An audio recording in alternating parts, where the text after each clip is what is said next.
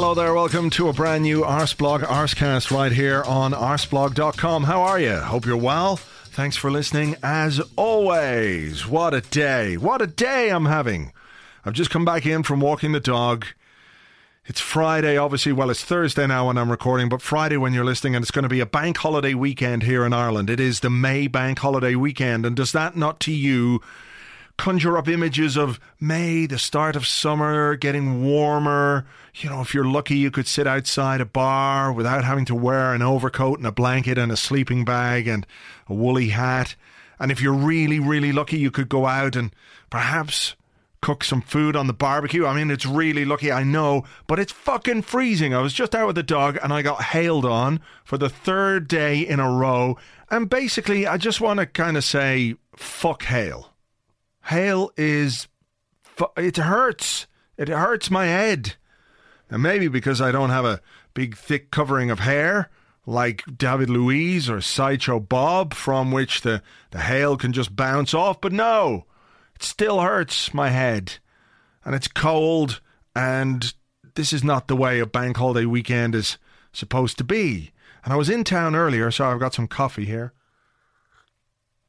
because it's cold. I was in town earlier, city centre, where my studio is, and there were some people doing some recording in there. And I was walking up Grafton Street, and there was a man standing on Grafton Street singing at the top of his lungs about praying, praying, praying, praying. I don't know what everybody was going. You gotta pray. You gotta pray. And I was sort of ignoring him and listening to a podcast, walking by, and I had to walk close to him, and he came right up into my face and was like, "You gotta pray." And I was like, "Just go, go away from me. I don't like that. I don't like that. Leave aside the." The, the message about praying, which I'm not into. I get that some people are. That's fine. I got no issue with that. But don't come so close to me.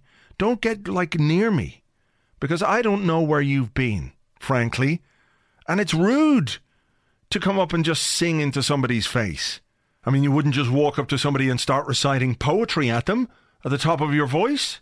Or read them an essay that you wrote when you were a child about a spaceship that came down from space and did things and was all spacey and stuff? You wouldn't do that. So don't come up to somebody and start singing at them. That's just my little piece of advice. So if you were thinking about going down to the main shopping street in your town or city, wherever you live, and standing there with no musical instrument, no accompaniment whatsoever. I mean, the very least he could do was perhaps get like a some kind of small drum or like a Casio organ.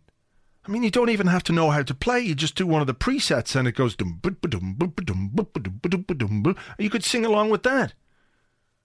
Don't be just lazy, just standing there. So if you're thinking about doing that, don't do it. That's my advice to you. Find something else to do this bank holiday weekend, like build an igloo or sit by the fire, really, really cold, drinking brandy to, to keep warm. It's not easy, is it? Life, walking along, you're just trying to mind your own business. As if things weren't trying enough at this moment in time from an Arsenal point of view. I've got enough to be going on with. Everyone's rowing with everyone, everyone's fighting about something, and if they're not fighting about something, they're fighting about the fact that they're not fighting about something. Where do people get the energy? Honestly. Sometimes, you know, I've got Twitter and I look at Twitter and I see things on Twitter. I don't engage with them, but I see people like rowing on Twitter all day, all day. They're talking, they're fighting, they're discussing, they're debating, they're there all day, and I go to bed and I sleep for a while, and then I get up in the morning and they're they're still at it, or they've been at it for hours and hours and hours, and then you think, well, they're gonna they're gonna have a lie in, surely these people, because you know you couldn't be doing that all day, you? And then like within minutes of getting up, they're at it again. It's too much. There's too much going on. It's never ending. And I think, you know, I don't think it's unreasonable to suggest that the fact that it never stops has an effect on on the mood to a certain extent. Like when there wasn't 24/7 discussion about football, football was a thing that everyone was into, everyone still loved and had passion for and enjoyed at the weekend or didn't enjoy at the weekend. And then after the game, there was, you know, beers and talking about the game, like, oh, that was shit, and that player's shit, and fuck this, and uh, a few more beers, blah, blah, blah, and then you go home. And now, while you're on your way home, you can sit on Twitter and still still argue about. What are you talking about? And then you get home and you go for a plop and you're sitting on the toilet and you're like on Twitter. And then before you go to bed, you're lying in bed going, and then you get up the next morning and, and it just it never stops, does it? it never ever ever stops. Which in some ways is a good thing. We have more information, more access, more everything than ever before. But in some ways, I'm not sure it's that healthy. I do wonder about the long term effects of this. If in perhaps some years' time, people are going to go like stark raving doolally, are they going to have football fan asylums? Built on the hill, looking over the town, dark, sinister buildings filled with football fans who have no frame of reference for life outside of calling each other cunts or calling some other football fans cunts or winding each other up on Twitter because that's all they do becomes their life, their soul, their addiction. I don't know. I don't know. But look, here we are. Another podcast, another week in Arsenal, ahead of a weekend of protest. A4 signs, time for change. Arsenal is stale, fresh approach needed. I think that's what it says. For a while there, after it was uh, the story first came out about the protest, I was wondering if there was like a clever acronym you know, Arsenal is time for change. Arsenal is stale. Fresh approach needed. And I saw F fresh approach needed. F A N fan. Okay, so that's got to be something. Then you have time for change. Arsenal is stale, and then no, you don't don't really have anything there. What could you make? Fact is fact is fan. That doesn't make any sense whatsoever. What am I talking about? What else could you have like? uh, cat. No, uh, cats. Cat. If cats. If cats fan. What does that mean? Nothing. Nothing. I have to say though, if it were me, it would definitely have said something. Like whatever you came up with, like Arsenal is stale, time for change, etc., etc. All those things, like the first letter of each one would have made up a, a word or or words. It would have been like stand twat or something like that. You know, just those layers of things. People enjoy those.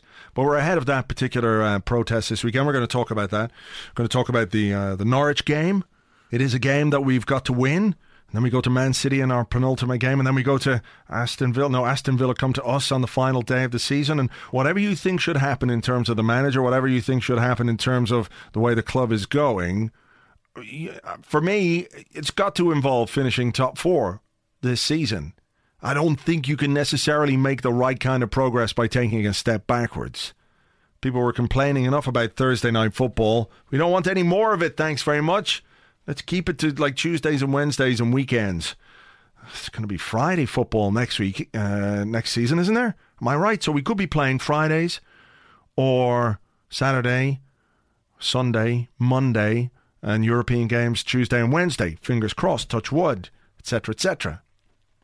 So we're going to talk about that stuff and other things, I guess, between now and the end of the show. I just wanted to uh, read out an email that I got. Um, well, actually, an email that somebody else got who uh, forwarded it on to me. It's about the season ticket waiting list. And I guess when people talk about protests and when they talk about things that will have an effect on the club. You know, empty seats, for example, against West Brom were very obvious, but the the impact of that was negligible because all of those tickets have been bought and paid for already. So it's not like the, the empty seats equaled loss of revenue.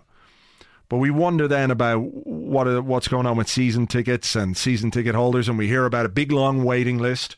And uh, this particular person sent me on this email uh, and it came from Arsenal, the uh, ticketing department in Arsenal. And it says, I've just tried to call you regarding your position on the ticket waiting list here at Arsenal. You're in a position where you will be offered a season ticket over the course of the next few seasons and wanted to gauge your level of interest and see if you would like to take up the offer when contacted.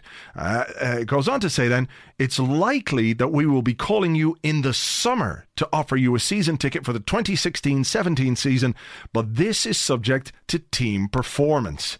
So, the start of the email, they say, we'll uh, offer you a season ticket over the course of the next few seasons. And then they say, it's likely we'll call you in the summer to offer you a season ticket, depending on team performance. Wow. So the guy emailed back and was going, well, what exactly do you mean about um, team performance? And the guy said, well, it depends on qualification for the Champions League, as this will have a knock on effect on season ticket renewals and churn rate. So there you go. Fairly upfront about that information, aren't they? So that's the situation with season tickets. And I suppose in some ways that's been the safety net for the club over the last number of years is that they've had this this huge long waiting list of people who will take up season tickets as and when they're offered. But if you go from the start of an email uh, to be somebody who's going to be offered a ticket in a couple of seasons, like two lines later in the email, it's likely you'll get one in the summer. If that email had gone on any longer, they probably would have delivered one by the time he'd finished reading it. So there's interesting stuff going on with tickets, isn't it? We'll have to wait and see what happens this summer, of course. Where we end up, do we have Champions League football next season? That will, I'm sure, affect people um, and whether they renew or not and whether people will take up the offers of a season ticket if there is no Champions League football or if this season peters out in such a way that they don't see any light at the end of the tunnel. So, uh, yeah, it's going to be interesting to see what happens there in terms of tickets and whether that starts to have an impact on the club and whether that has an impact on what the club does. There is that old cliche, isn't there, about good players putting bums on seats that if you make good signings and sign exciting players and you renew the optimism and the hope of fans by getting in these good players, like uh, people will come and watch a Thierry Henry, a Dennis Bergkamp if you sign somebody like that. Like if you sign an Alexis Sanchez or a Mesut Ozil, I mean that that just invigorates people and gives them a little bit of belief and hope and excitement. If you sign with the greatest of respect, Matthew Flamini, on a free transfer because he's training at the club and it's kind of convenient, that's not really going to put bums on seats.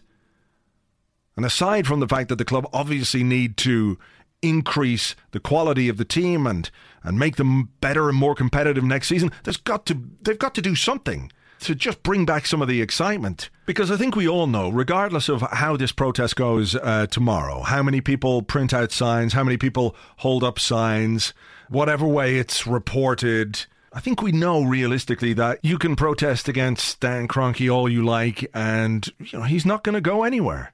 He's not going to say, "Oh, well, they don't like me. I better sell my shares."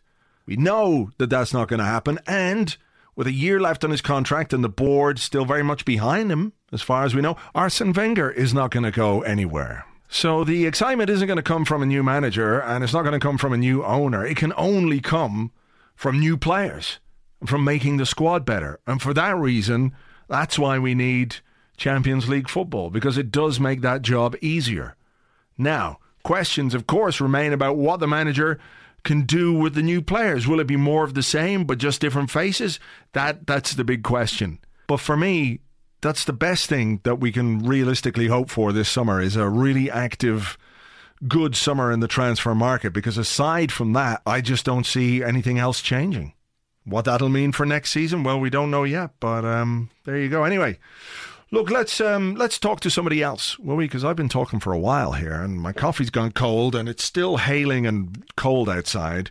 So let's um, let's talk to someone else for a few minutes. Joining me now on the show to talk about the weekend and uh, whatever else might crop up, Tim Stillman. Hi there. Hello.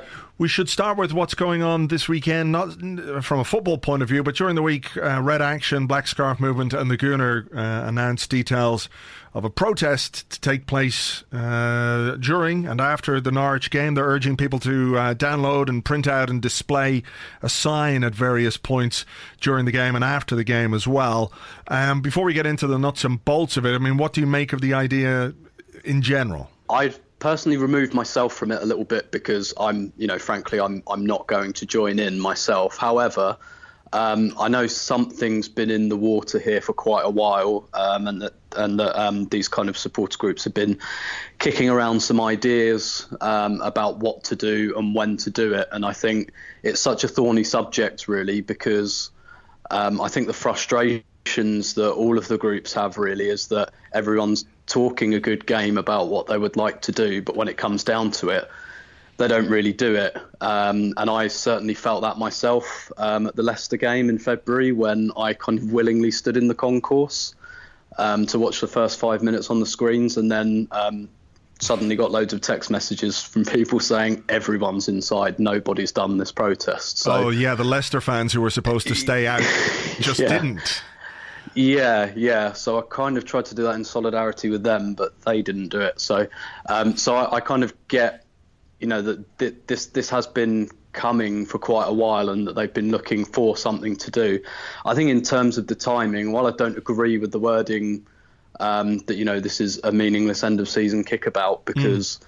it's not. Um, yeah. It's not as important as we'd like it to be and I fully understand and I'm on board with the apathy about finishing fourth. But as much as we're kind of bored and sick of it at the moment, come August, if we're not in the Champions League, we won't be, and we might regret that apathy a little bit. Mm. Um, but in, in you know, in terms of if you're going to do it, then they're quite right. This is the best time. Um, the season's petered out a little bit. It's the last game that's on TV. Um, and I think really it's kind of it's topical because of the amount of empty seats mm. we've seen recently, and not least at the West Brom game. So I suppose if it's it's out there and it's in the news and people want to do something, um, then I suppose this is the time to do it really. And of course that's very sensitive because nobody really wants to see you know this kind of disgruntlement during a game when the team need our support, but then then that begs the question when else do you do it? Yeah. Um, in terms of kind of the signage and things like that um, again i i think they've tried to box a little bit clever in terms of saying time for change without specifying what that change actually is because yeah. well i mean this is what i was going to come to it's it's very it's very Arsenal in the in the sense that it's quite polite in that yeah. nobody. I think we all know uh, at the heart of this is the desire to see a new manager, and I think that's what, yeah. where the, the supporters groups are coming from. But it was interesting to to talk to them during the week about about the idea behind it, and and there was a sort of design by committee kind of thing mm. going on. when you look at the statement, um, the, the seven points that the Black Scarf movement make uh, in their part of the statement, five of those are about the board Mm. And I'm not saying that there aren't things to, to worry about from a board level, but five of the seven are about the board. One is about Arsene Wenger, and one is indirectly about Arsene Wenger. Uh, mm. Red Action say we have a manager who seems to be past his best, and then they say whether it's the manager that has to change or Stan Kroenke. And then the Arsenal Supporters Trust this evening uh, have come out and backed the the uh, the campaign and the protest. Um, mm. and, and one of their points is uh, that there needs to be an overhaul of the football management and coaching structures. And mm. it, it seems that it's it's very vague but at the yeah. heart of it, we know exactly what the what the crux of the, the, the point they want to make is. Yeah, and I think that's that's been done to uh, a like you say, it's a design by committee, but that um, that kind of signifies the fact that um, I think most Arsenal fans are at a point where they feel like change is necessary, but we can't agree on what that change needs to be or who's at fault um, and I think that's why it's been done like that to try and mobilize people behind it. Because if you put, you know, if you encourage everyone to hold up a Wenger out sign, that's sure. going to cause a lot of disenchantment. A Kroenke out sign, possibly less so. But I think it's just a way of trying to mobilize all these kind of, you know, mm. Roman Judean People's Front, the People's Front of Judea, you know, kind of thing that's really going on in the fan base, and it's just it's just a way of trying to bring all of that together. So really, the message can mean whatever you want it to mean. Yeah, I agree with you. I think that it's it's about the manager really, and um, I think it's quite interesting because it almost signifies what's happening at the club. I I think that um, I I question how much Kroenke is actually the problem. Um, personally, I I get that he's you know thousands of miles away and not that engaged. However, there's quite a lot of delegation I think that actually goes on. Mm. Um, you know, I think he's got a team of people there to run the club on his behalf that he trusts. Um, I don't think we're in a situation like you know, like Randy Lerner or even the Glazers who haven't really invested, and well, I suppose Manchester United have spent money on transfers, but I don't get the impression that um, the kind of the the lack of investment because there's been a lot of investment in the infrastructure, mm. in the medical side, in the scouting side, in the analytics side, mm. in the academy, and all of that that academy coaching overhaul. None of those appointments were Wenger's; they were Ivan Gazidis' appointments. So actually, I think at board level things are happening. It's not Stan Kroenke himself doing them, mm. but there is an element of delegation there. Sure, I mean, so I, go on. I think it's it, it's the manager and a lot of us are probably afraid to say it, and it's because you know most of us really really respect and like him, and we don't want to outwardly revolt against him. Um, yeah, and and it's probably the same for the club. I think that the board might have some of the same frustrations as some of the fans around the manager, but they're just probably a little bit too enthralled mm. well, to this, him to really challenge him. Yeah, I mean, this is where I was going to come back to. I mean, I think that's the idea of the protest itself and the vagueness of it does allow people to express their disenfranchisement, disenfranchisement and, and disenchantment with the way things are going without necessarily specifically um, targeting the manager. And we know that, that there are people who would do that quite happily. Uh, but there mm-hmm. are other people who, who do want perhaps a new manager and want things to change, but don't want to directly as you say, revolt. And I, I, I, tend to agree with you about Kroenke in that I don't think he's much of a problem, but I'd, I'd use the word yet in there. Yeah. yeah. Because I think uh, Kroenke is quite happy to look at things from distance. He's a lot of trust in Arsene Wenger, and he also knows that he can't really. Um, he doesn't really have any power over Arsene Wenger, which is a mad thing to mm. say about a guy who owns 67% of the shares of the club uh, and, and the one guy who's a manager, essentially an employee. I don't think that he he would really ever dare challenge Arsene Wenger or implement things that he knows Wenger would be against from, mm. from a footballing point of view, the way the club is, is run. I do think that when a new manager comes in and the balance of power shifts, so yeah. Im- immediately you've got a, a, power shift at board level. So instead of the manager being the most powerful man at the club, Gazidis and Kroenke become the two most powerful men at the club. And I think at that point, that's where I'd start to worry about the influence Kroenke has over the team, not so much the team, but over the way the, the, the club is run and the financial side of things, that he might just whatever you want to say about him taking his three million pound strategic advisory fees, mm. you know, he's not going to take twenty million because he knows Arsene Wenger will will not like that. But when yeah. there's a new guy in there, I think he can do what he wants, and that's where I would have worries about Kroenke in the in the longer term. Um, not so much the short term, although I do I do take the point that he's hardly a guy who's got this huge ambition or or uh, ambitious mm. plan for the club.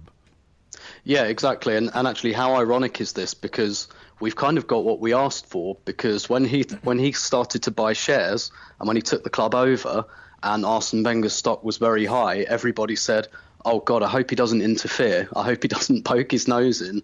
Um, because you know what does this guy know about football? And yeah. we've got this great manager, and you know we we kind of got probably got more than we bargained for um, in that respect. Um, but I mean, to, to kind of, you know, flesh out my point as to, you know, people not wanting to revolt against the manager, that that is exactly why I personally won't join the protest because I, you know, I I think he's done and this is just me. I'm not telling anyone else. I don't. I don't care what anyone else thinks or what they want to do. Quite frankly, it's none of my business. But I, I, will not do that to Arsene Wenger because of everything he's done, because of the esteem and respect I, I hold him in. And, you know, I, I, think things have gone a bit stale and we need probably some fresh ideas. But he's, he's not running the club into the ground. We're not in a terrible position. If a new manager came in tomorrow, that squad needs a little bit doing to it and it probably needs to play a style of football that's more commensurate to football in 2016. Mm. But this would be a plum job for any manager. You know, you come in, you've got you've got the bones of a good squad there, you've got the money to add to it. you know, I, and kind of a, a good consistent history um, of success. We haven't had this kind of season like Chelsea or Liverpool or Man United have had, where you know we've just had a complete write-off of a season and finished mid-table. We, we, the frustrating thing is we're always close and actually it doesn't feel like it would take too much to push us. Yeah, but we've we've been saying that for Of for course, a long but- time. But A new, a new, ma- you know, a new manager might look at that and think, well, I'm not picking up a squad that's like finished tenth, and I've got to pick it up off the floor. You know, yeah, sure. I'm picking up a squad that's third or fourth, that's won a couple of cups recently, and I've got a shitload of money in the bank. I mean, the guy's not running the club into the ground. I think it's gone a bit stale. yeah, but I think, and that that's why, you know, to me, there's not enough there um, for me to really kind of feel like the need to revolt, and that added to the respect and esteem and affection I have for Arsene Wenger, I would, you know, for me to volubly turn against him in, inside the ground, um, I think it would take a lot, lot more than that. Personally, No, sure, I get that, and I think a lot of people um, w- would share that point of view. Um, I mean, what do you think the impact might be of this? Because Kroenke out, not going to happen. Wenger No. out is not going to happen, regardless of how the, the protest goes. Yeah. But do you think it might be something that the club take notice of, that they become perhaps there's a bit more pressure put on Arsene Wenger in terms of how he operates. I mean, at this point, can they even do that? Is there any point doing that if he's got a year left on his contract? I mean, there's, there's talk. I mean, in, in one of the in some of the bump uh, around the protests, uh, you know, that there's there's rumors of a new three year deal for Arsene Wenger. I mean, I can't believe that that's even an issue at this point. There's simply no way. I mean, that is something that would spark a bit of revolt for sure. But I mean, in the in the in the short term, and we're talking about between this Norwich game and when we kick off a new season. What kind of an impact can this protest have? Is it just to really make the club aware of how people are feeling? Um, maybe I, I think they know that, or sorry, I, I think Ivan Gazidis definitely knows that. You know, he's not silly. He's known that for a number of years now. Well, yeah, I mean, they do they do monitor social media. They do monitor fan Well, yeah. opinion. We know that, so they're they're, and, they're not blind. they to it. do speak to us occasionally. Um, you know, more so than a lot of clubs in our position. Um, you know how effective that dialogue is is very much open to debate, but they do speak to us. They do they do hear what we say, um, whether they act on it or not. I, I think this is all about. I think everybody knows that Arsene Wenger will be Arsenal's manager um, next season, come hell or high water. What this is about is probably about putting pressure on his next contract, and I think he'd definitely be offered a new one unless next season is totally and utterly, you know, we just fall out the top four, don't win anything, blah blah blah. It- They'll they'll offer him a new deal. There's absolutely no question about that. But I mean, there's two things here.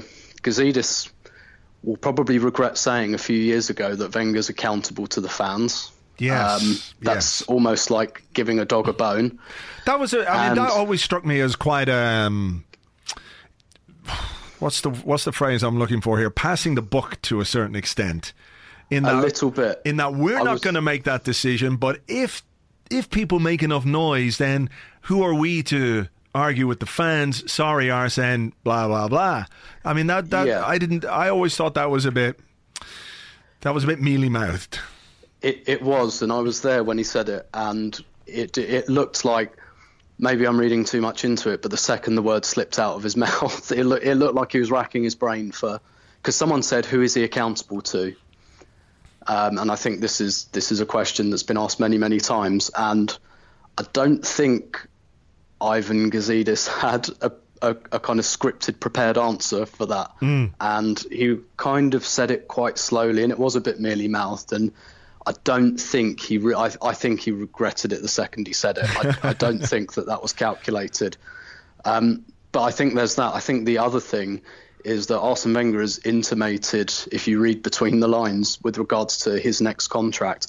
Basically, it all comes down to because I, I don't think he believes that his ability is diminished. I don't think his confidence in himself has gone. I think he thinks that he's doing a good job and can continue to do a good job. It all comes down to whether he can put up with the hassle. Um, and that was the, you know, that was what it was about the last time he let his contract run right down. You know, he put he put it all on that cup final against Hull. Yeah. And we know that Arsene Wenger is not a reactionary manager. He doesn't all of a sudden say, "Well, I lost one game against Hull, so that's me done as a manager." All that was about was, if I lose this, it's going to be unbearable, and I can't be asked with that, particularly at this stage of my life and that's probably what this is about now. Mm. Um, and whether people sense that or not, or whether I'm giving them too much credit I, or reading too much into it, I don't know. But I get the sense that the only thing that will stop him signing a new contract is if he just can't be fucked with it anymore. And I wouldn't really blame him for that. And you know, um, well, I mean, look, it yeah, I mean, look, but if it's a situation that okay, he's, he's going to stay this one more year, and if we go through another season where you know we spend in the summer, uh, maybe things look good for a while, and if we have another season like this season, and I'm not talking in the Hmm. context of who's above us. Even I don't even mean that like in this season of all seasons with Leicester and Tottenham above us in the table. I just mean that if it's more of the same, if it's fourth Yeah. place or third place again, I mean the the sentiment is going to be the same this time next year. Yeah. And if we if we don't win something, if we don't win, I don't think an FA Cup would be enough. An FA Cup No. would be a nice way to go out. You know, you're looking at a Champions League or you're looking at winning the Premier League title as the only way that he could realistically earn himself a reprieve from all the madness that would come if it was another season of the same thing. and even then, I think people would just say, you know, even if you know he won the league or the Champions League, I think most people would just say, right, just go now, um, kind of thing. I, I do think it's too far gone, and I think the sad thing about next season is. I, I think the trust has broken down to the extent that if we buy six brilliant players in the summer and we're six points clear in March, I think everyone's just going to go, well, we're just going to blow it, aren't we? Um, Well, that's fatalism at its at its best. Uh, it's, it's drummed into us, isn't it? It, it is, it is, and everyone will just say, "Well, I've seen this before." Um, you know, we'll just we'll just bottle it and blow it and get injuries, and the same old thing will happen. So I don't think that the fan base will be happy or united until the second that trophy is up in the air. Basically, Yeah. um, they're just going to be waiting more so than you know. All football fans are a little bit fatalistic, but this is like to the nth degree, and I, I think that's what we're going to see next season. We're just going to see nothing will allay this cynicism until the final kick of the ball. I think, and that's that's kind of what's a bit sad about next year. Yeah, I mean, it's. I mean, that's just the thing, isn't it? That regardless of what he does, it's it's going to be impossible for him to turn it around um, in terms of what people think, and, and simply because of the various factors. Like you, you can't go stale with something new. Right, Yeah. and clearly Arsene Wenger is going to be there 20 years um, this year, be going into his 21st year in charge. He's 65 years of age now, 66 years of age. Um, you know, that's a factor as well. Definitely. Um, other clubs will have new managers and will perhaps improve, or not all, not all of them, but you know, new managers bring new ideas and, and new new kinds of football. So it, it's. Yeah, it, it's a difficult thing for him to um, to. Well, I mean, I don't think he can turn it around in the eyes of in the eyes of many people. Uh, even success um, won't do that. So, yeah, I mean, you you do worry though. You know that the divisions that exist within the fan base. I mean, even now, when I think there's, I won't say consensus, but more agreement than there ever was. That look, a change of manager might be a good idea. This Yeah. is, you know, you don't have to be uh, a screaming guy with a pitchfork and, and all the rest of it to want a new manager. You can look at it quite rationally and say, yes, I think a new manager would be the best thing for us to have. But even if you share that point of view with somebody who's much more vociferous about it, um, without using any like shitbox acronyms, uh, which I refuse to do, you know, Yeah. even if you are essentially singing from the same hymn sheet, you're at odds. yeah. It's weird. Yeah, it is, and it's this kind of you know, I got there first. I've been saying this for six years, and it's like, well, big whoop. I don't really give a shit. Yeah. you know, it, it, it it's literally meaningless. Um, so, yeah, it, it it it is kind of taking the fun out of it a, a little bit, I suppose. You know, I, I try to ignore it as much as I can. Um, and and you know, actually, inside the Emirates, the the the thing about this protest that I, I think uh, all of the groups involved will realise that they have a struggle with is that the kind of the genome of the Emirates crowd is not what you see on Twitter, online. Um, but, you know, particularly where I sit, I sit in the East Stand upper tier mm. nowadays, and no one up there. I get basically, I think a good thirty to forty percent of that crowd, like their only thoughts about Arsenal are when they're at the game, and then the rest of the week they're completely disengaged. They don't have Twitter accounts. They don't read articles about the club or blogs or anything like that. They're just not of that world. Yeah. Guy I guy I sit with, you know, he go I've, I go to every single game with him and have for years. He was best man at my wedding, and he, you know, he he goes absolutely everywhere with Arsenal like I do. But he like he does not exist in an online sphere whatsoever. He doesn't even have the internet at home, so he doesn't like he doesn't like he won't Does he won't he even know cave? this is happening. he won't even know this is happening on Saturday until I tell him. Yeah. Um, and actually, lots and lots of people are like that. The Emirates, not least because it's you know quite a generational thing, and, and actually, you know, there is a lot of apathy and not kind of that miserable, oh, this is all shit kind of apathy, but people who just who, who don't know, yeah, because they do, they're not on Twitter all week looking talking about protests and and things like that, and actually a good portion of the Emirates crowd come in 10 minutes late, eat their hot dog, read their program, and go home and don't think anything yeah. of Arsenal for the rest of the week. And that's and that that's why actually it's much more fractious at away games than it is at home games at mm. the moment because everyone that goes to away games exists in that world. Yeah, yeah, yeah. Where they just consume it all 24/7 whereas yeah. It's at home games, you know, you'll get 40% of the people I think going on Saturday won't even know this is happening it's funny you should say that because I just spoke about it in the intro of the first part of the podcast. Just the idea that you know um, people don't switch off anymore from mm. from what's going on. In some ways, it's great. In some ways, it's I don't think it's particularly healthy. But again, mm. it's trying to. I think if you're trying to gauge the mood of everyone via Twitter or via Facebook. I don't think that's necessarily true either, because if you were just getting um, your your your idea of what was happening from Twitter or from Facebook, you think, "Fuck, yeah. someone's going to come in that ground with like a bomb or a fucking machine gun or something." Yeah, you know. So yeah. there is there is a little bit of a, a split in that regard. I guess. But look, let's um, let's touch very briefly on the game itself. Mm. Uh, for the for the first time this season, we have a full squad available in training, which is marvelous. Three games from the end of the season, and, and everybody's fit, which is nice. So they can all go to the Euros. Um, and get injured again. Ahead of, but I mean, I, I, agree with you. What you said earlier, um, the Norwich game is not is not one that is a meaningless end of season kickabout. It's an important game. The, the three games that we have left are important because I think if you genuinely want the club to make progress and want to make a step forward next season, then you know these are games that we're going to have to win. I mean, do you see him uh, changing things around a bit? I mean, surely, surely he can't play uh, Olivier Giroud again. He's got to bring back Danny Welbeck, right? Yeah, you'd have thought so. Yeah, I mean, the the only kind of reason I can think of for not, you know, not picking Welbeck at Sunderland is that he has still has some kind of anxieties over that knee injury, and if if those anxieties are still there, then you know, it, it, we'll see, I suppose. But yeah. I mean, he's he's got to put um, Welbeck back in. That that front three of Iwobi, Alexis, and Welbeck is, you know, that it works. Um, it, it works pretty well. I think certainly better than you know a guy like Giroud who's not just out of form but is completely out of sync mm. with the way a guy like Iwobi and the way a guy like Alexis plays. Like he's just we know what Olivier Giroud can and can't do, right? He's 29 years old. We've had him for four years.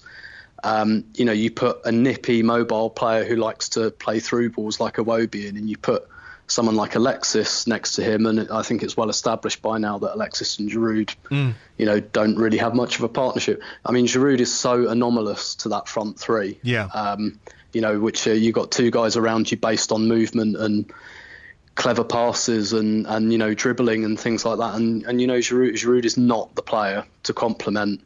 Um, you know, a, a, couple of wide players like that. Maybe if you've got someone like Chamberlain there who likes getting to the byline and can get a cross in and whatnot, then you know, fair enough. But you know, Giroud sticks out like a sore thumb, even if he was playing well, which he's not. So it it has to be Welbeck. Mm. I have a feeling he might take a Iwobi out of the firing line, whether that means Theo Walcott or Joel Campbell.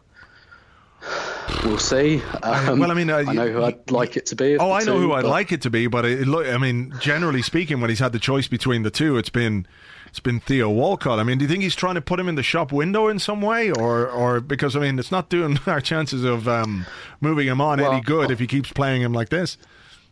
Well, my, my theory is, I, I spoke a little bit about this in the week. My the only theory I can think of, right, is that with Joel Campbell, he's made his mind up that he's a decent squad player. That's all he's ever going to be. Yeah. Um, happy to keep him around. If he kicks up a fuss and wants to leave in the summer, he probably wouldn't stand in his way.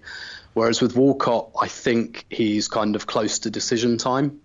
Um, and that maybe at the moment he's thinking, I'm not going to keep this guy. Um, and therefore, he's kind of putting him on as if to say, prove, you know, play for your future, prove me wrong, um, which Walcott is emphatically failing to do um, at the moment. And honestly, I don't like to overreact to isolated incidents, but that kind of leap uh, that that all, might as well have been accompanied by a little shriek as well when Younes Kaboul came near him in front of an open goal. That to me should end his Arsenal career. That should be the absolute 100% right. This guy is not interested. Yeah, he's not playing well anyway. Um, that should be the kind of, you know, that should be the Adebayor against Manchester United in the Champions League semi-final kind of right. Let's just fucking get rid of this guy. Yeah, I would say um, it's the uh, the straw that broke the camel's back for me. But there's about fucking eight camels behind that one. indeed, indeed. So I can only think that he's just kind of saying, look, play for your future kind of thing. Um, that said, when he has brought him on, like it didn't make much sense to me at Sunderland to put him on and then take Ozil off straight after because it's like there's one thing and one thing only Theo Walcott can do, and that's get in behind defenders. Yeah. So to take a player like Ozil out didn't make a lot of sense, and it doesn't really look like he's got a massive plan when he sends him on. Mm. Um, I'd like to be privy to the instructions, if there are any, when he sends him on, or whether it's just run Theo, and, run yeah. Theo, run as fast as you can. go on, try and do something that doesn't end up in a comedy vine that eventually goes viral. um, so uh, I, that that's all I can think of. Otherwise, you know, if I were Joel Campbell, I'd be thinking, really, am I? You know, I, I, I think I've you know worked my way a bit more into your plans than I was this time last year. But and you know, I accept that I'm not your first choice. But really, this guy, mm. um, you know, so I mean, if anything, he he should really perhaps play Joel Campbell to keep him happy.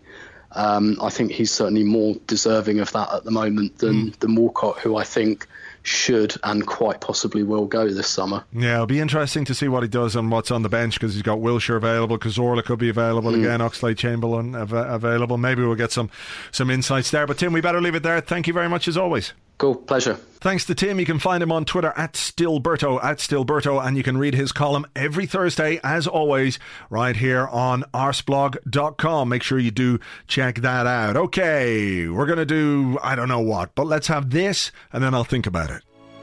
Join us as we take another enchanting adventure into the world of the angriest man on Twitter. Everyone! I can't keep doing it anymore! The anger, it's too much! Where is the love? Where's the harmony? Where is that which binds us together as supporters of Arsenal? It's gone too far. All the name calling, all the abuse, all the infighting. It has to stop. We have to remember that we are Arsenal and we all want the same things. There's just no point in being angry over every single little thing anymore. It's so self destructive. We've got to let the anger go. Ah! I stood on a plug! Burn everything! Next week another madcap laugh a minute romp with the angriest man on Twitter. Everything is shit. Don't forget, you can hear more from the angriest man on Twitter on Twitter. All you have to do is go on Twitter and you'll find him. You won't have to look too hard, I promise you. So, the weekend, everyone's fit, as we just said. It's convenient, isn't it? It's been a whole season of injuries and ligaments and ruptures and strains and aches and niggles and bashes and whacks and all those kind of things that keep players out. And I know every club has got their injuries. Every club has got to contend with the physical effects of football playing twice a week, three times in a week. They all have to do it. But isn't there something just so very Arsenal about every single one of our players being fit and available and healthy on April 28th, going into a game against Norwich, which will hopefully go some way to securing a top four position? It is just 100% Arsenal. What can you do about that? Not much. And there isn't much to say about the game in general, is there? I mean, it's just just win, do that. Don't be fucking dicks about it. Shoot from distance. Don't mind what Arsene Wenger says about not shooting from. Just shoot from distance. I mean, if I was a player now, I would have a uh, t-shirt on underneath, and if I cracked one in from 25 yards, I'd just rip off my shirt, and it would say, "Expect that goal, motherfuckers." But that could be just me. So I'm going to leave it here. Thank you for listening. As always, I really appreciate it. Remember, you can subscribe on iTunes. You can find us on ACAST, acast.com forward slash arseblog. And of course, you can download and stream from the site as always. What was the other thing I was going to say? Oh, yeah, the Arsecast Extra should be on Monday, but it might not be on Monday. Now, this is not my fault. I'm not pointing the finger of blame at anyone else except for James. He might have an issue with Monday. But that's fine. I just wanted to let you know because people get used to things. It'll be Monday morning and people will be saying, expected podcast, expected podcast. Where's my expected podcast? And then we won't live up to the expected podcast stats and people will get cross. So just bear that in mind. But I will keep you up to date, of course, on Twitter uh, and on the site and those kind of things. I'll let you know uh, what's going to be happening with the Arsecast Extra. Hopefully, we'll be talking about a uh, an Arsenal win. That'll be good. And uh, we'll take it from there because then we've got a big game against Manchester City the following weekend. Title decider. Oh. Thanks a million. Catch you on the next one. Until then, cheers. Bye bye.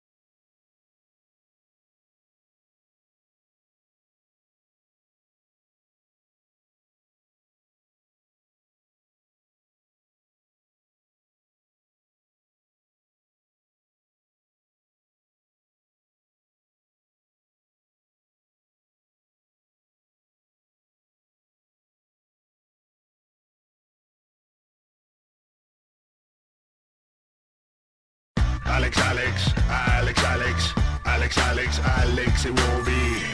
Benny,